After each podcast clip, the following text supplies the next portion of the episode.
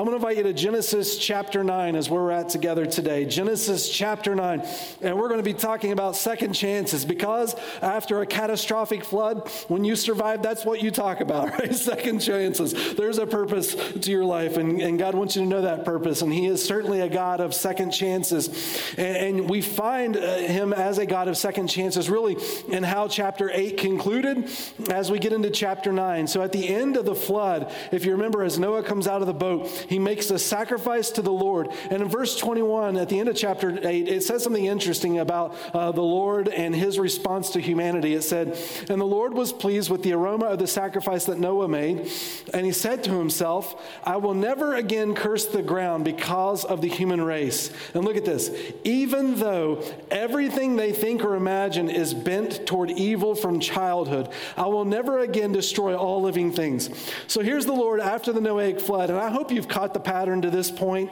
But God is reminding us, like, He's just brought a flood, and that's still not even going to correct us. Like, uh, what's wrong with humanity rests within us, which is different than we typically describe humanity in culture. In our culture, we like to say things like, well, they're good, they just kind of do some bad things. But the Bible says actually the opposite of that. We're bad, and anything good, good comes out of us. It's, it's of the grace of God that makes that known. Our hearts are deceitful and wicked. What, what our problem is, is not just simply our behavior, but rather God needs to do a complete transformation within us so it transforms the life without us or beyond us, right? And so God is acknowledging that here that the brokenness in humanity is, doesn't rest in simply our behavior. It's deep within our soul that we need transformation in our heart. I know some people will look at that and simply say, well, what about, you know, religious people? Religious people, they do good, right? And, and I would just say, well, the motivation of the heart on the outside might look good, but, but on the inside, determining why they're doing things matters because what you find oftentimes is even in religion, the, the purpose for which motivates people to do anything is not ultimately about because I just simply want to give God glory, but in the religious system that they operate in, they understand by doing certain things helps them to motivate themselves. So even religion comes with this, this motivation purpose of elevating me and getting what I want and simply using God as a, a tool or a leverage so I can get ahead and, and get to the place that I desire to be. Uh, even Jesus in, in Matthew chapter 5 to 7, when he gave the famous Sermon on the Mount, Jesus is speaking to the most religious people on the planet. And Jesus is helping them recognize it's not just based on your performance, but what rests in your heart. And Jesus says, You have heard it said, you shouldn't murder, right? And, and yeah, you shouldn't murder. But he also says, He who has that anger in his heart has already committed murder, meaning the seed that produces a murder is found in the anger of our own heart in destroying other people. So the problem isn't just simply on your behavior. And by the way, if you haven't murdered today, I, am happy you haven't murdered, but, but also, also, it's to understand that the motivation behind it is, is birthed out of anger. And all of us are guilty. Jesus goes on and says, You may not have stolen, but if you've coveted, the, the, the seed of, of uh, being a thief rests within your heart. You may not have committed adultery, but you've lusted.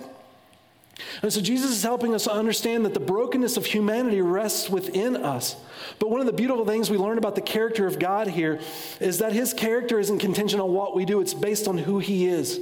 And God's going to remain consistent with his character despite humanity. And in that, God provides for us opportunity. That out of the chaos that is ourself, God provides a place to continue to experience his grace. He is a God of second chances. Uh, another verse to consider is uh, Jeremiah 17 9 where it tells us the heart is deceitful above all things and desperately wicked. Who can know it?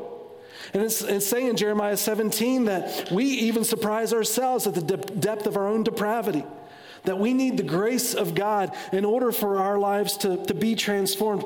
And in this passage, God is bringing us to that place of reset, a place to kind of wake us up. Uh, it was the, the, the great philosopher and theologian Mike Tyson that once said, Everyone's got a plan until you get punched in the mouth, right? and then it's out the window and you got to rethink it. And, and, and this is where we're at in this passage of Scripture to help us understand the, the, the problem within our own heart that we can approach God uh, with a, a proper understanding of who we are in light of who He is.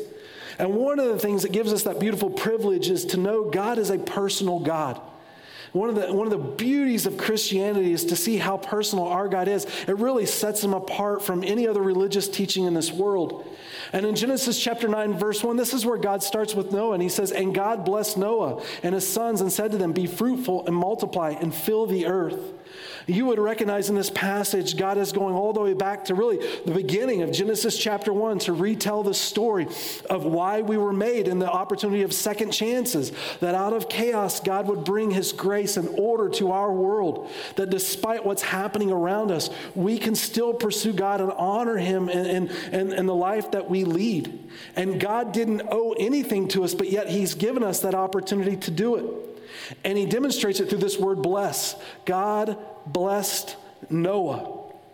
This idea of blessing continues to speak to a personal God. Right? The reason we have scripture today is God desires to make himself known that you may know him and walk with him in relationship. And this was demonstrated by God from the beginning in the Garden of Eden. In Genesis chapter 1, He creates with a purpose, and, and we find that divine design in humanity when He creates us to know Him in relationship. God made us in His image, unique than any other creature God has designed. He has made you for relationship with Him. And, and even in being made in relationship while mankind rejected God over and over, God continued to pursue us. From the first sin in Genesis chapter 3 with Adam and Eve, God didn't give up on Adam and Eve when they ran away. God pursued Adam and Eve. And God continues, we see throughout these chapters of Genesis, uh, to pursue us that we may walk with Him in relationship to the point when you get to the, to, to the New Testament, we see that God becomes flesh and dwells among us. It tells us in, in John chapter 1, verses 1 to 18, that the Word of God, who is Jesus, uh, becomes flesh and dwells among us, and we behold His glory. In fact, in Colossians 2 9, it tells us the fullness of God dwells in Jesus in bodily form. Meaning, if you want to know what God is like, look at Jesus because Jesus is God in the flesh. And in seeing God in the flesh, it's again God connecting to us personally, that we can know Him, see Him, and, and not, not just know Him personally, but also we see how God, uh, God gives His life for us, that we can find freedom from our sin and be able to enjoy that relationship with God for all of eternity. God is a, is a personal God. And another way God desires to make himself personally known is through humanity. And what I mean is, you being made in the image of God become the expression, the reflection of God in this world. That is, God has made you in his image. He's given you character qualities to reflect the goodness of who he is. And when you align your life with the Lord, you get the privilege to, to do that, to, to live in light of that and respond in this world, to bless this world, not to destroy this world. In fact, in, in Genesis 9, verse 2 and 3, we're reminded of the strength of humanity. That in your strength, you're made dangerous, but what you do with that determines whether that danger is for good or for evil. In, in Genesis 9, 2, the fear of you and the dread of you shall be upon every beast of the earth and upon every bird of the heavens and upon everything that creeps on the ground and all the flesh of the sea. Into your hand they are delivered. Every moving thing that lives shall be food for you. And as I gave you the green plants, I give you everything. This is where you get to the end of this verse and you thank the Lord for bacon and tacos right? God, thank you. Thank you for this delicious food. But here's, here's what he wants us to recognize in, in choosing to respond in second chances. Point number one in your notes consider your relationship with creation. You see, in, in verse 2, it's reminding us now that, that the beasts of the field have this fear of humanity.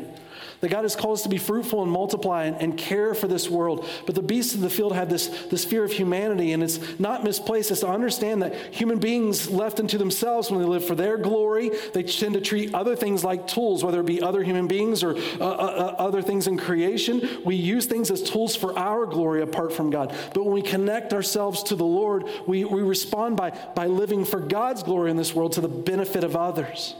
And so, this idea of, of these living beings is a reflection that God has made you strong, and in being strong, you're made dangerous. And how you choose to respond in that is a demonstration of what you're honoring, whether it be for yourself to the detriment of all other created things, or it be for God's glory to the, to the blessing of, of others.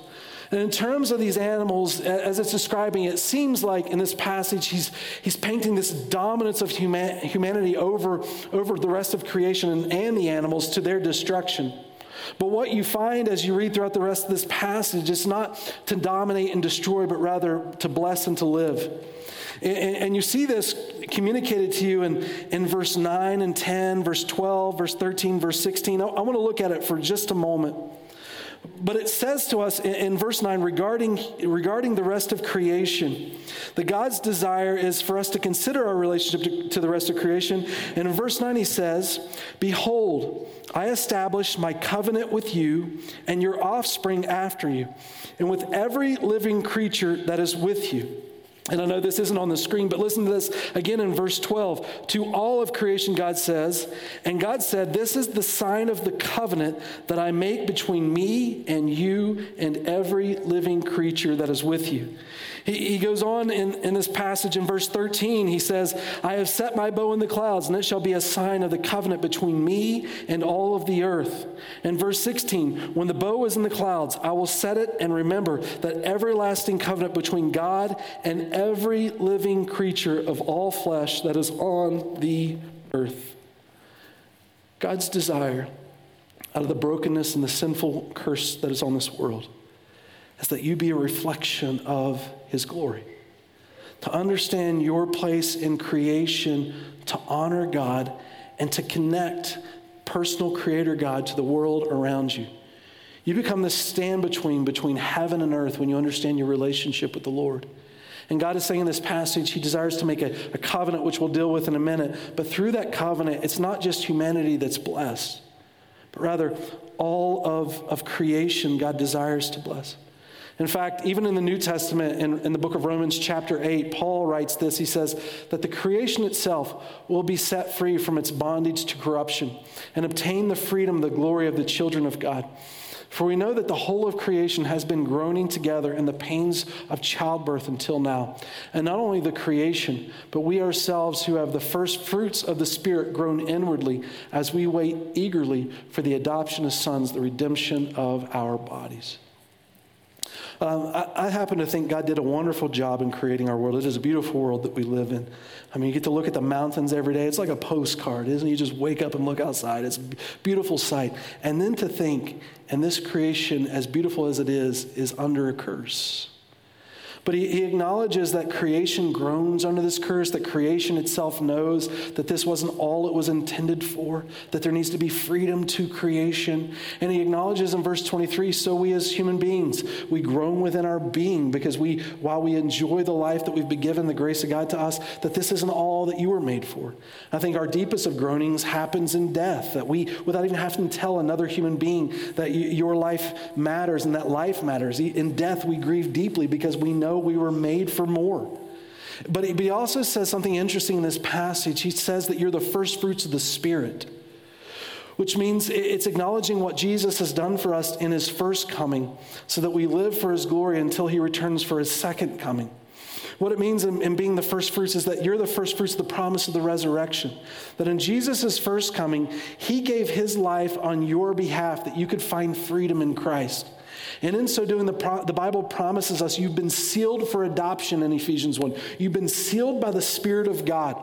And that Spirit of God is a promise and a guarantee that you will enter into eternity in relationship with the Lord, that you will be with Him face to face forever. And so the Spirit of God brings us freedom until the return of Christ when He redeems all of creation.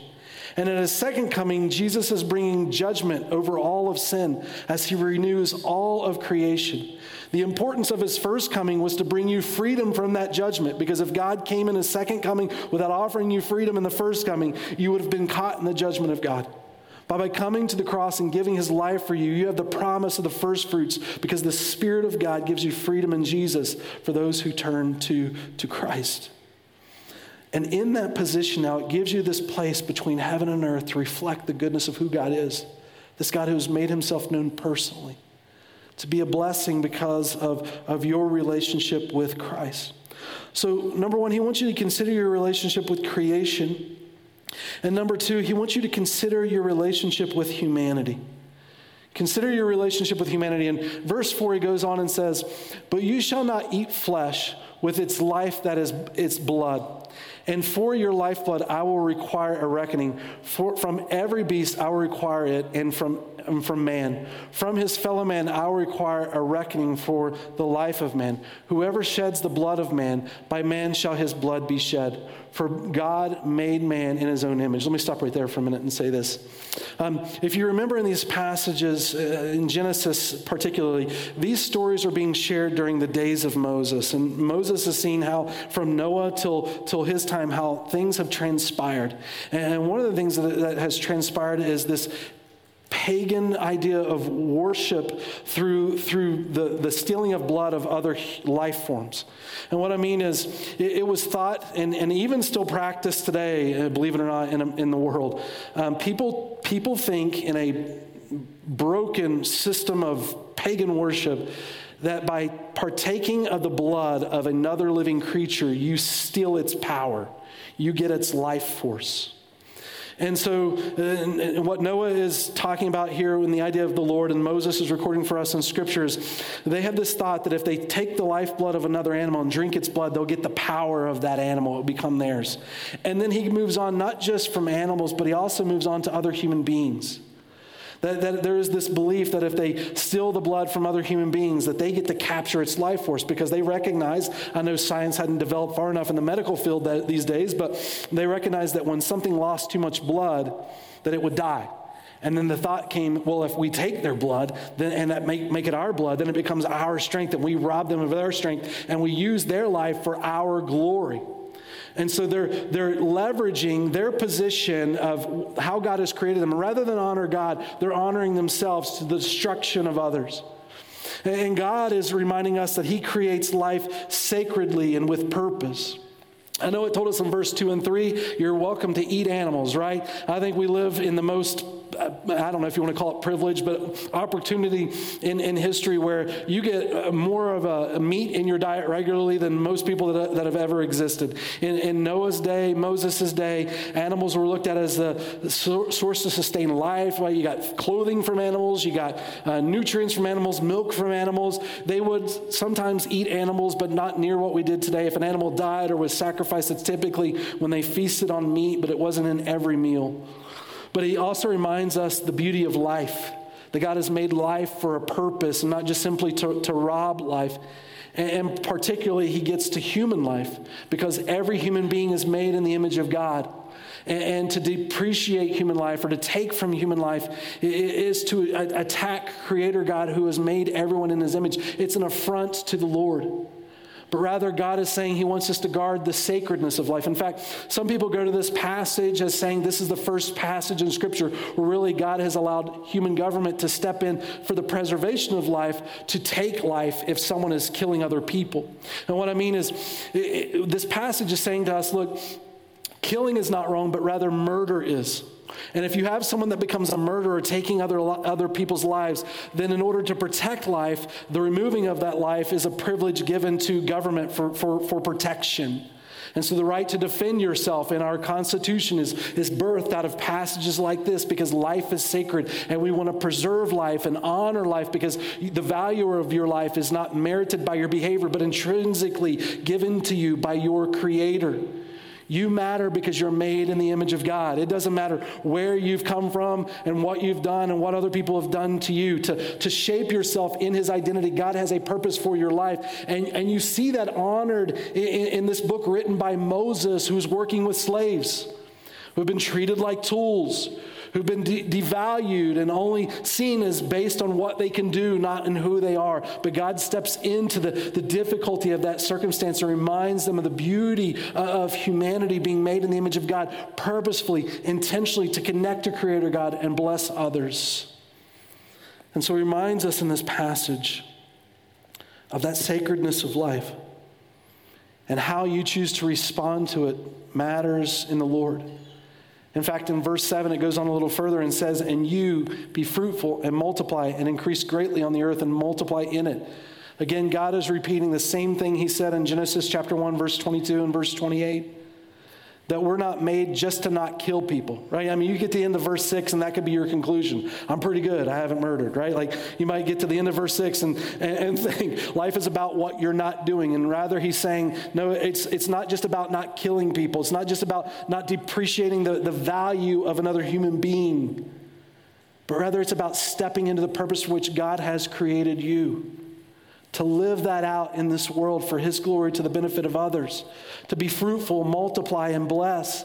That as you're connected to the Lord, so you can live it out for that purpose, right? You understand who you are in creation and understand who you are in humanity.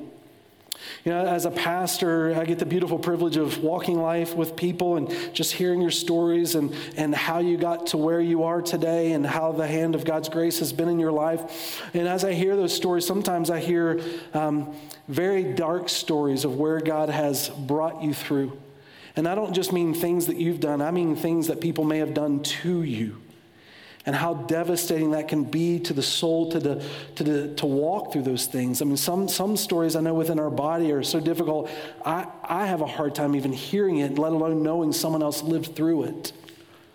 But can I remind you, God is a God of, of beauty from ashes. This is what this, this story of, of Genesis is about that out of the chaos of creation, out of the darkness of human hearts, that God continues to extend a place of grace and to focus on not what happened to you, but rather what, what, what God has done for you in Him. To not let your life be shaped about through your past, but rather let your life be shaped through your future and what you have in Jesus. I know every once in a while, uh, some things happen to us, and we get to that place where we want to prove people wrong, and we have this chip on our shoulders, and we say to people, Look, I'm going to show you. And, you know, I think sometimes extra motivation can be great. But, but can I tell you that if, if we just simply respond in life with just a chip on our shoulders to prove other people wrong, we're still demonstrating to them that they have rent in our heads. Or can I tell you what Jesus wants to do in your life and for your life is far better? And, and what, I, what I mean by that is, it, it is not wrong to call police or authorities if something bad has happened to you. That's why they're there. But, but what I also want us to recognize is the things that happen to us do not define us, but rather they can refine us in our position in Christ that what happens to us in our life, Jesus is completely aware. He knows of every pain and every struggle we've gone through, and what God promises to do for us in redeeming all things on our behalf. God, what God promises and will do is far better than anything we're going to do in our own strength. And what I mean is, you carrying your anger and frustration and vengeance, it won't, won't even pale in comparison to what God will ultimately do when He brings justice to this earth. And you have the beautiful privilege of resting in the Lord, not living your life with a chip on your shoulders, but simply saying, and I've been completely freed in Jesus to walk in Him. And He doesn't find my value based on what's happened to me, but based on who I am and, and my identity through Christ. In, in fact, point number three in your notes uh, goes further and it says this consider your relationship with God. Consider your relationship with God. Meaning, if you're going to recognize your place to bless this earth as far as creation goes and be a blessing to humanity in relationship to one another, it has to spur out of your relationship with Christ. The motivation behind that is not about meriting God's love, but rather receiving who you are in Christ through His love. You're not meriting God's favor, but relying on the consistency of His character. And Genesis 9 becomes uh, that place in verse 8 uh, of recognizing the goodness of who God is through this word called covenant. This is the first time in Scripture we're introduced directly to this word covenant. Uh, but the idea of, of covenant becomes important to understand your position in relationship to your Creator. It says, Then God said to Noah and to his sons with him, Behold, I establish my covenant with you and your offspring after you, and with every living creature that is with you, the birds, the livestock, and every beast of the earth with you, as many as came out of the ark. It is for every beast of the earth I will establish my covenant with you, that never again shall all flesh be cut off by the waters of the flood, and never again shall there be a flood to destroy the earth. God is, is bringing this covenant, and this is not the first time you're going to see the word covenant discussed in Scripture. There are multiple times the word covenant is used. Some people say, well, the, the idea of covenant really began with Adam and Eve when God established a covenant with them. And, and for, for this reason, God doesn't owe us anything, but He still gave Adam and Eve the, the opportunity to know Him. And then He promised after Adam and Eve sinned that opportunity again to continue to know Him despite their sin in Genesis 3.15. And then you come to the story of Noah, and the word covenant is used directly.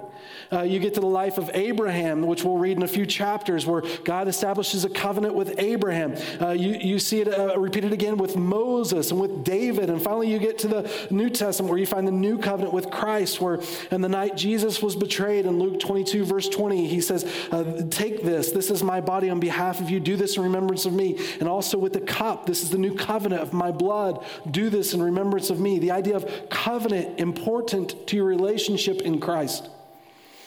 The idea of, of covenant is, is contrasted to the thought of, of contract, which is typically how we work in agreements today.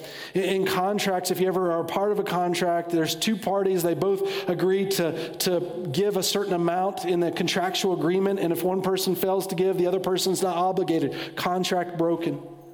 But in this picture of covenant, the idea of covenant is fully giving of yourself to the benefit of someone else. This, this covenant is leveraging your life uh, to help someone else. The idea of covenant is grace filled. In fact, looking at Noah, God owed nothing to Noah. Yet God chose to provide this covenant of hope to Noah that Noah could have the, the promise of his position in the Lord and walk freely in it. This idea of covenant gives identity, it gives security, and it gives position in the Lord. And it's not based on what you do, it's based on who He is. In fact, uh, there's a, a, children's storybook Bible. It's called the Jesus Storybook Bible. I've read this, this Bible a few times to all of my kids. It's a, if, you, if you you're reading the Bible for the first time, or maybe you've been a Christian for a while and you're like, man, the Bible still confuses me. Can I just tell you, read the Jesus Storybook Bible. I mean, that is a great place to start. It ties the theme of Scripture together. And if you're embarrassed to read a children's Bible, then find a kid to read it to, okay? But, but it's, a, it's a good Bible to understand the big big picture of what God desires. And in this Bible, it repeats the idea of covenant love over and over. In fact, uh, Sally Lloyd Jones uh, wrote the Storybook Bible, and, and she recognized the importance of covenant love to our relationship with God. And she made it a point to write this, this phrase over and over in Scripture. It says this Covenant love is God's never ending, never giving up, unbreaking, always and forever love. Let me just say that again because I, think it's worth, it's worth understanding that if you're here this morning and you feel like you're just fighting for God's love, or if you're trying to just do your best so that God would care about you, can I, can I just tell you, you don't understand covenant love. You don't understand what Jesus has already done on your behalf. Jesus has paid it all, not that you have to merit anything, but you, you receive rather what he has given. Bible tells us every spiritual blessing in the heavenly places given to you in Ephesians through Christ. Now, when you understand that kind of love, the response of your heart is not about meriting anything from the Lord, but rather walking in it. And you realize He's a God of second chances over and over again. A covenant love is God's never ending, never giving up, unbreaking, always and forever love. And it's through that love, then, that we commonly as people create symbols. Symbols are signs to remind us. It's, it's good for your soul to find those sort of staples or monuments, a place to go back and reflect upon because hard days will come. Right, there, there may be things that have happened to you in your life, and you let the lie of those moments speak into your heart rather than the truth of who God is and you'll walk in those lies rather than let the unending love of God be what's spoken over you. And in, in, Genesis 9, verse 12, this is what happens in the story of Noah. And God said, This is the sign of the covenant that I will make between me and you and every living creature that is with you. For all future generations, I have set my bow in the cloud, And this shall be a sign of the covenant between me and the earth. When I bring clouds over the earth and the bow is seen in the clouds, I will remember my covenant that is between me and you and every living creature of all flesh, and the waters shall never again become a flood to destroy all the flesh. When the bow is in the clouds, I will see it and remember the everlasting covenant between God and every living creature of all flesh that is on the earth. And God said to Noah, This is the sign of the covenant that I have established between me and all flesh that is on the earth. Like, I, I know I can say this jokingly, but could you imagine being Noah the second time it rained? Like, if you talk about PTSD, right, that's, that's going to be one of those moments. But, but what does Noah get? In the midst of the darkness of the cloud, he's reminded of the goodness of God. That's the beauty of a symbol of a covenant. We typically don't think about it until things are hard. And then when things are hard, we want our soul to be reminded of the richness of who God is. And, and we do this with covenant symbols as human beings, right? Marriage being a, a, covenant of, of marriage, we typically use a ring as a symbol of unending love because a circle never ends. That's a covenant. Um, in, in, terms of the, the Old Testament, uh, Moses was circumcised, or Abraham, excuse me, was circumcised, and again Moses, and it continued on, right? That's a, it's a sign of the covenant. It's a reminder in the intimacy of who you are as a human being, the presence of God. In the New Testament, we, we don't have to do circumcision anymore. In the New Testament, there's the communion, right? And communion is a symbol of the new covenant that Jesus has for us. It reminds us of the intimacy that we have with the Lord. And the only reason we get to be here today is not because anyone merited anything from God. You, you, don't, you don't even have that ability. But rather, we get the joy of resting in a new identity that we receive, not based on what we achieve, but what He achieved for us new covenant of his blood, this unending, this unending love of the Lord. In fact, in Psalm 26, 3, I love how it says this. It says, For your steadfast love is before my eyes, and I walk in your faithfulness. I love that. Steadfast love is this is recognizing a love that cannot be pushed over or knocked down. It remains consistent in every storm. And then it says, You want to know how you walk forward? It's not because of your faithfulness, because no one, you can't trust in that very far. You'll sin, but rather it's in the faithfulness of God. It's the consistency of who He is that even gives you the privilege to breathe today and know your Creator. And, and through that, then honor others and all of creation. That the only reason we're able to do anything related to these first two points is because of everything God is in this last point. And understanding who He is, then it gives us the, the privilege to, to be able to move forward in the Lord. And ultimately, when you think in terms of the sign of the covenant, like if we say to ourselves, okay, Noah got, Noah got the, the, the uh, rainbow and Moses, and, and what, what do we have? And for us, it's the cross of Christ. In the darkest of hours, in the depth of our soul, what we need to be reminded of is what Jesus did for us in a very personal way that we can find freedom in Him. And it wasn't because of anything that I've done righteously, but rather the only thing I did for, for the freedom is doing the sinning, right? I did the sinning that led Jesus to the cross.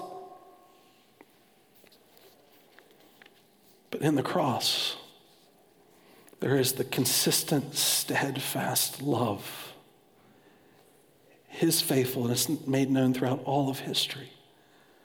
From the story of Genesis up until that moment, Jesus had promised that he was coming and he was coming.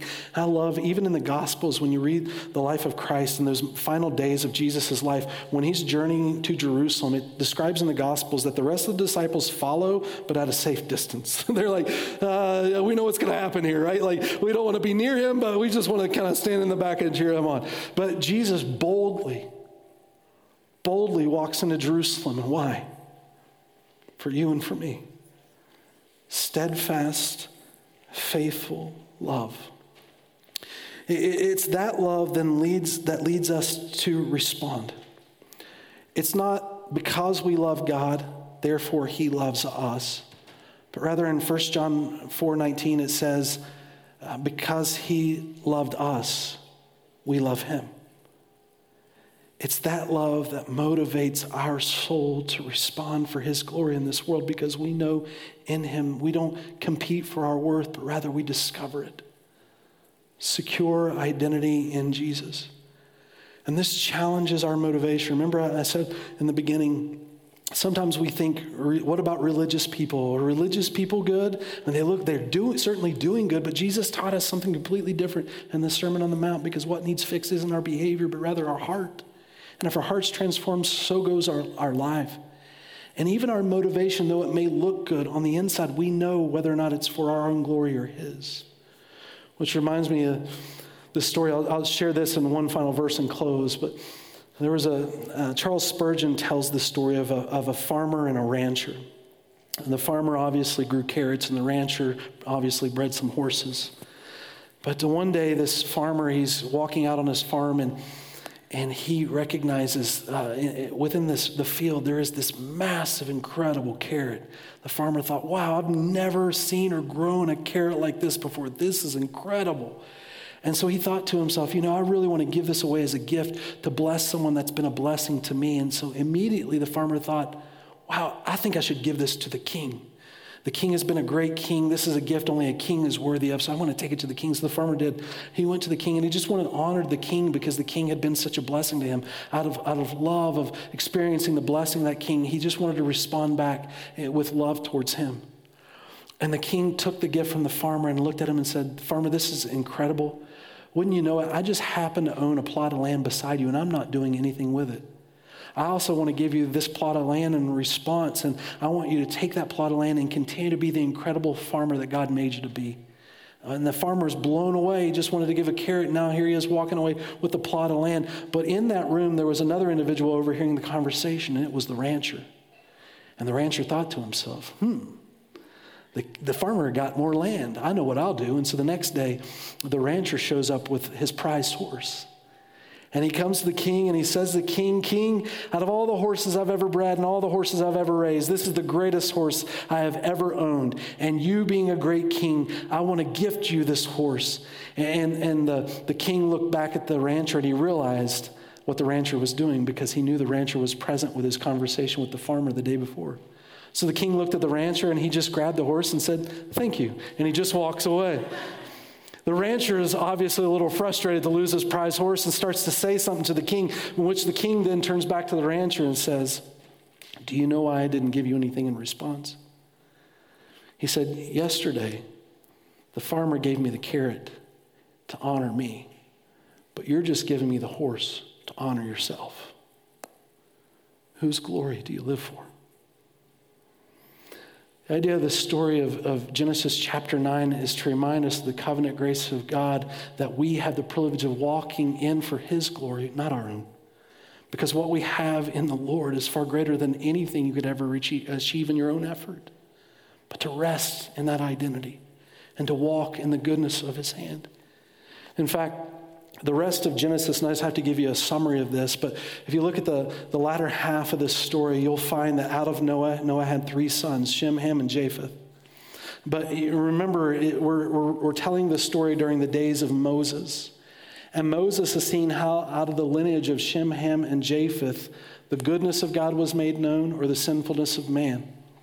And what you find in this story is right after the Noahic flood, Noah decides he's going to build a vineyard, get drunk, he gets drunk, he gets naked. I don't, I don't, that's what happens in this story. I guess your Bible heroes have bad, bad flaws within them too, right? Noah, he follows the Lord in righteousness, and then all of a sudden he gets drunk and he's asleep and naked in the tent.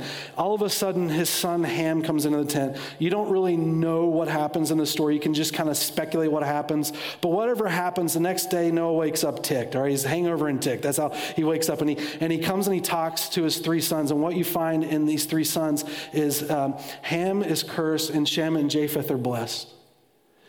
And I, I, think that this, this story of Shem, uh, Shem, Ham, and Japheth is a reminder of what happens to these three individuals as they move from this story, one choosing to not walk with the Lord and the other choosing at some points to walk with God. But during Moses' day now, as the story is being told, out of the line of Ham comes the Canaanites, the Babylonians, uh, the, the Philistines, uh, Sodom and Gomorrah. This becomes a, a civilization that were nothing but a thorn into the sides of Israel. And the mark of their life was one of being cursed because they walked a life contrary to the Lord. This doesn't mean every, every Canaanite or anyone that comes out of Ham was necessarily cursed, but rather they represented the eyes of cursing because they choose to follow a path that wasn't in connection to the Lord and his covenant grace. And Shem becomes the lineage of, of Jesus. And the story is being told in the time of Moses now that all these generations have transpired as a way to say Israel uh, to Israel, and what you do from this day forward matters. It matters not only to you, but it matters to creation. It matters to the people around you. It matters to the generations that follow after you. The way you honor the Lord with your life can be a blessing or it can be a cursing. And it all is discovered in how you root yourself in the identity of His covenant of grace, not based on what you do, but what He's done for you. This message has been brought to you by Alpine Bible Church in Lehi, Utah. If you'd like more information, please visit us online at alpinebible.com.